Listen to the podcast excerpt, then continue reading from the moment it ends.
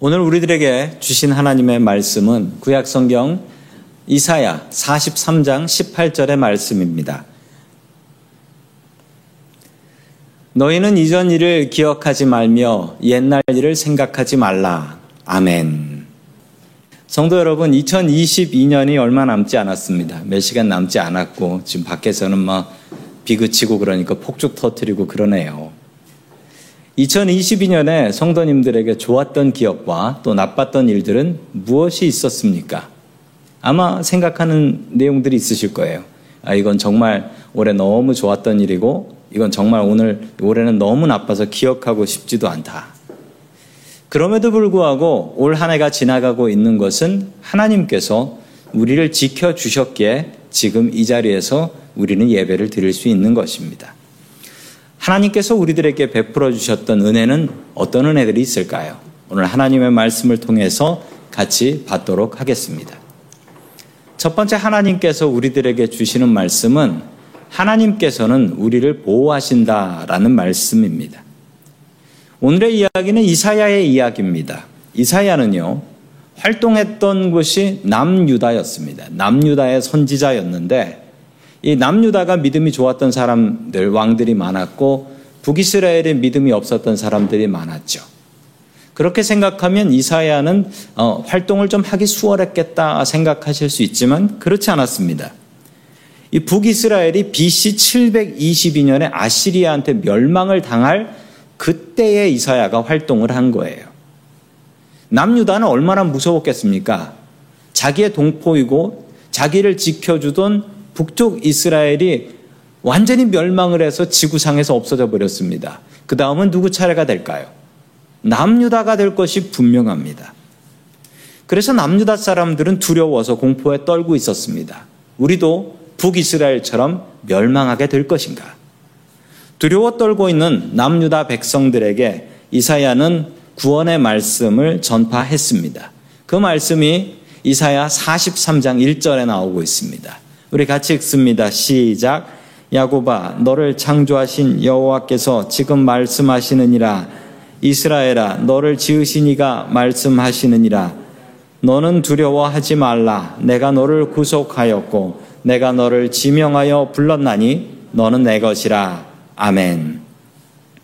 주님께서 우리를 구원하셨습니다. 그 구원하신 내용을 이렇게 말씀하고 있지요. 그 노란 글씨로 나오지요. 내가 너를 구원하였다. 구속하였다. 그리고 지명하여 불렀다라고 합니다. 그리고 너는 내 것이다라고 하시지요. 지명하여 불렀다가 영어로 뭐라고 나옵니까? I have summoned you by name이라고 나와요. 지명하여 불렀다라는 것은 이름을 불렀다라는 이야기입니다. 하나님께서는 우리의 이름을 아시고 우리의 이름을 부르십니다. 왜 이름으로 부르실까요? 제가 아동부 전도사를 처음, 제일 처음에 신학교 가서 이제 아동부 전도사를 했는데요. 그 완전히 산동네, 잘 못 사는 달동네에 있는 교회였고, 거기 아동부는 꽤 컸습니다. 왜냐하면 그때까지만 해도 애들을 많이 낳았으니까요. 아동부가 한 100명 됐어요. 100명 됐는데, 걔들 이름을 다 알 수가 없지요. 근데 갔는데, 말 안 듣는 애들이 있었습니다. 진짜 말 안 들었어요. 그리고 저를 뭐 전도사님이라고 부르지 않고 동원 참치라고 부르더라고요. 애들이. 그 초등학교 1, 2학년들이었는데 예, 제가 이 말 안 듣는 애들 말 잘 듣게 하는 법을 알고 있습니다. 예, 첫 번째 방법은 뭐냐면 말 안 듣는 애들은 이렇게 얘기하면 한 50% 정도는 해결납니다. 너 이러는 거 엄마도 아시니? 라고 하면 돼요. 그러면 한 50% 정도는 해결이 납니다. 엄마 무서우니까요. 근데 해결이 안 나는 애들이 있어요. 해결이 나는 애들과.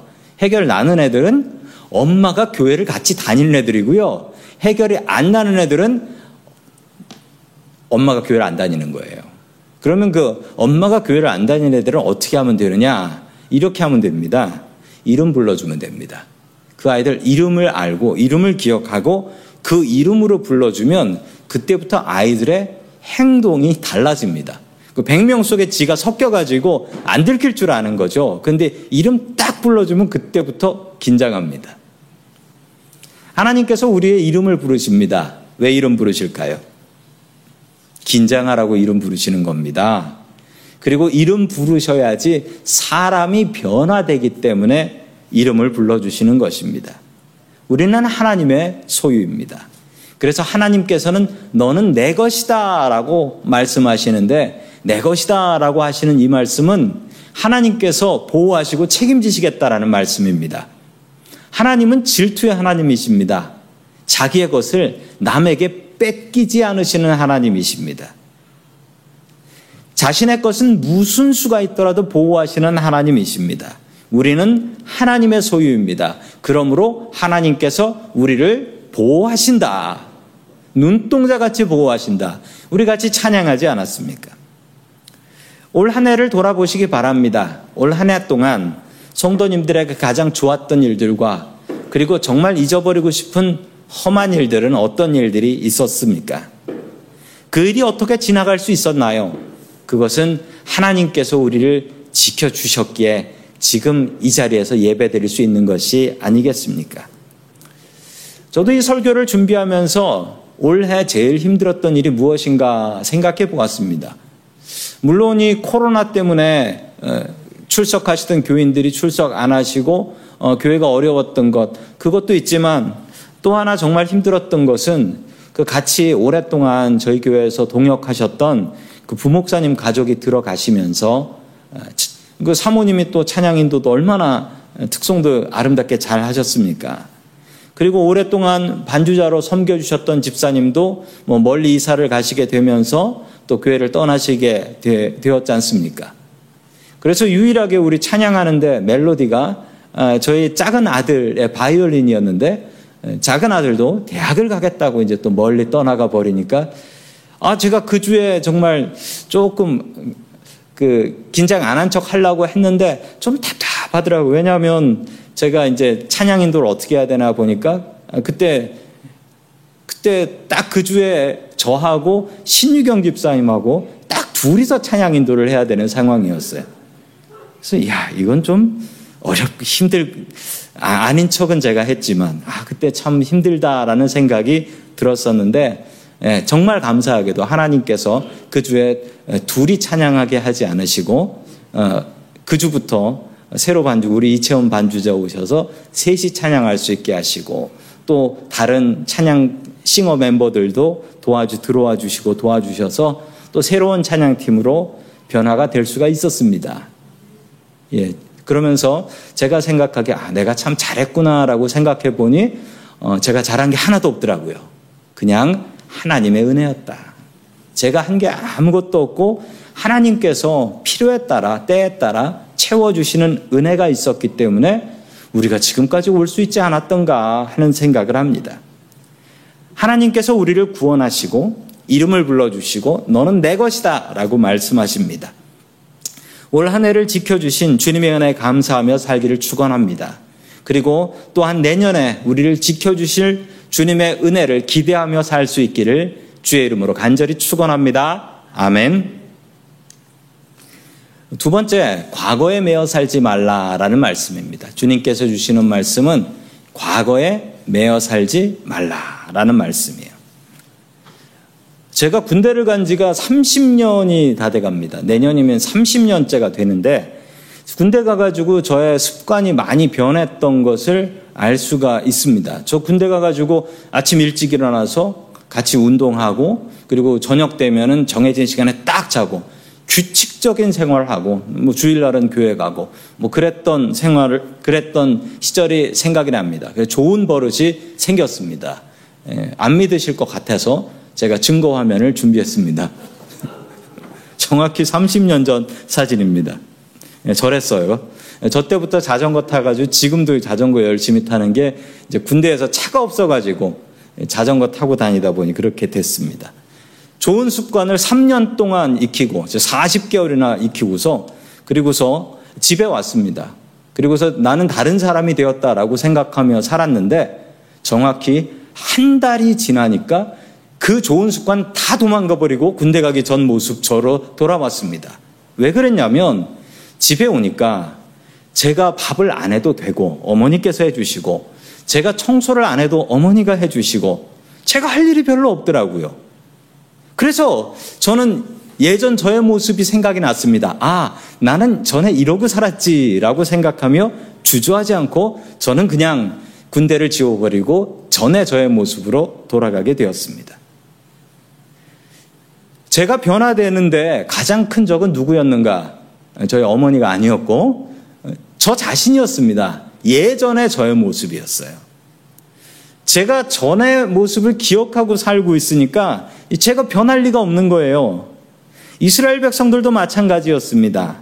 아무리 하나님께서 이사야 선지자를 통해서 남유다 사람들에게 구원의 말씀을 증거하시고 구속의 평화의 말씀을 증거하신다 할지라도 이스라엘 사람들의 기억에는 얼마 전에 북이스라엘이 멸망했는데 이제 우리 차례인데 라는 기억이 남아 있었기 때문에 하나님의 능력보다 그들의 기억이 더 컸던 것입니다.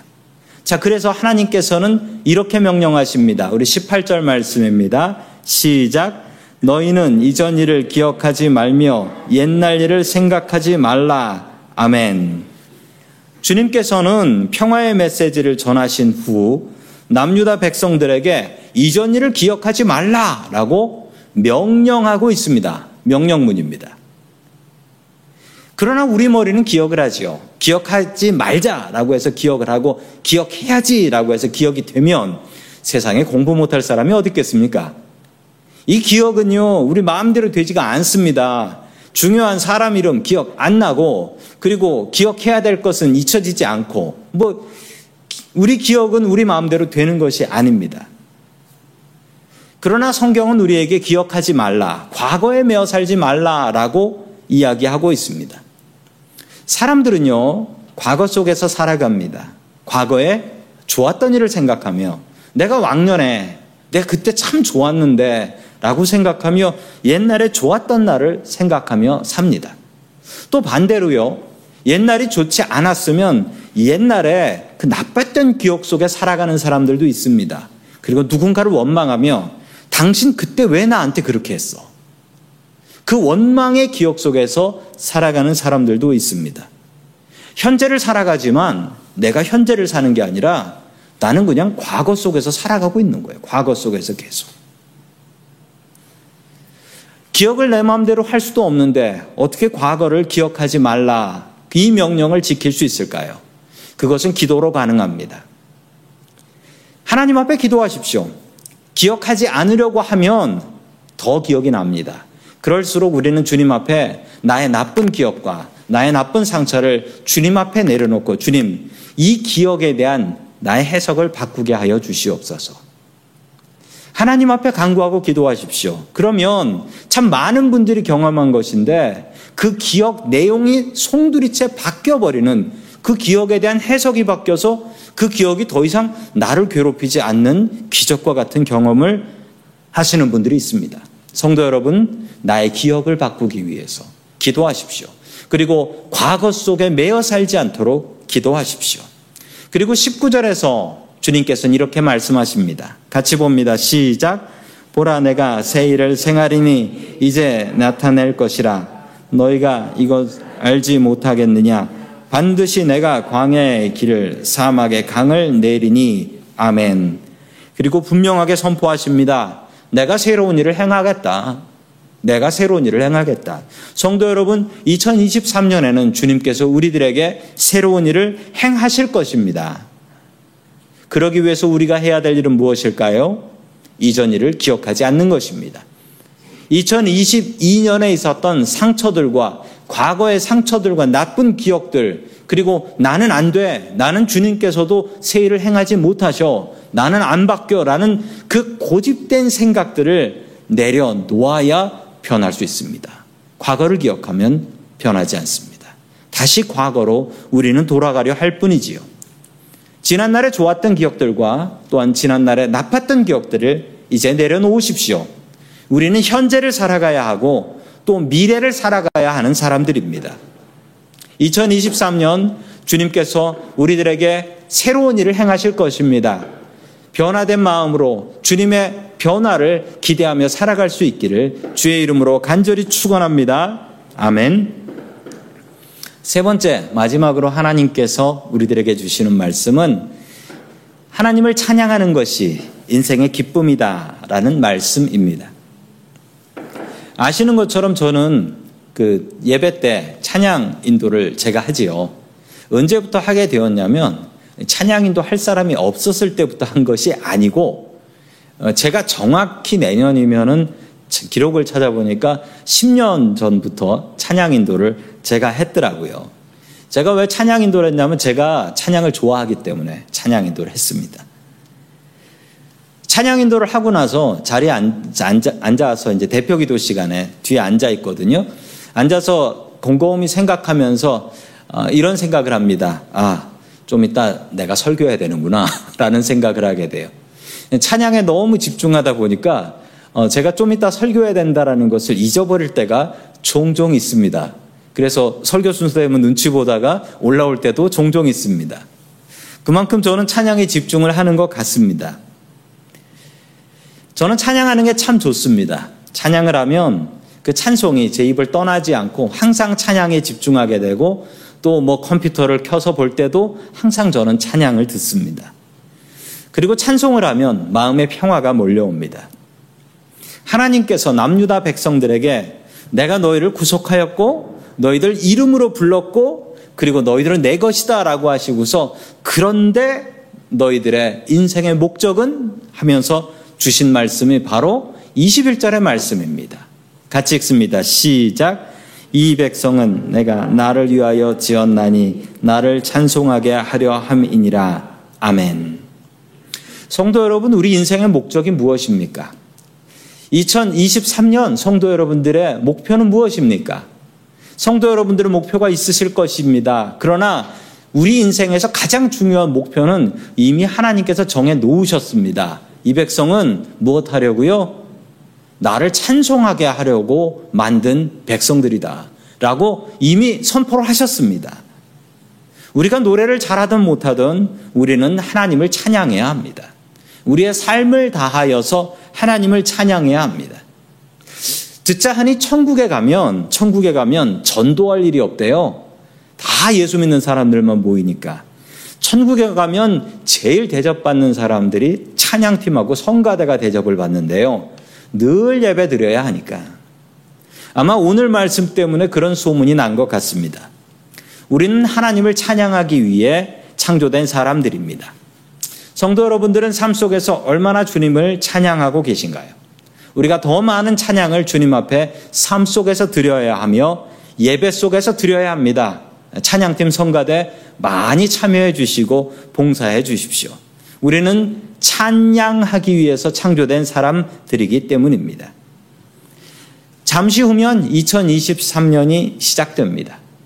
2023년에는 다른 해가, 다르게 생긴 해가 뜰까요? 아니면 다르게 생긴 달이 뜰까요? 과연 2023년에는 코로나가 끝이 날까요? 그리고 2023년에는 우리가 바라던 우크라이나의 평화가 찾아올까요? 그건 우리가 알 수 없습니다. 오히려 큰 불황이 2023년에는 올 것이다라는 예상들이 더 많이 있습니다. 도대체 뭐가 새로워질까요? 무엇이 변화될까요? 변화될 게 별로 없어 보입니다. 그러나 우리가 변화되는 방법은 우리가 주님 안에 거하는 것입니다. 우리가 주님 안에 거하고 주님 안에 살면서 주님 안에서 새로운 일을 바라며 살아가는 것, 그게 새해를 맞는 우리 크리스찬들의 마음일 것입니다. 이전 일을 잊어버리십시오. 그것은 주님의 명령입니다. 그리고 주님 안에서 새로운 한 해를 기대하고 계획하며 살아갈 수 있는 저와 성도님들 될 수 있기를 주님의 이름으로 간절히 축원합니다. 아멘. 다 함께 기도드리겠습니다. 주님의 은혜로 한 해를 지켜주신 고마우신 하나님 아버지, 지금까지 지내온 것이 우리가 찬양한 대로 주의 크신 은혜임을 고백드립니다. 주님, 우리가 주님 안에서 새로운 삶을 살기를 소망합니다. 2023년에는 더욱 주님을 찬양하게 하시고 예배의 은혜가 풍성하게 넘칠 수 있게 도와주시옵소서.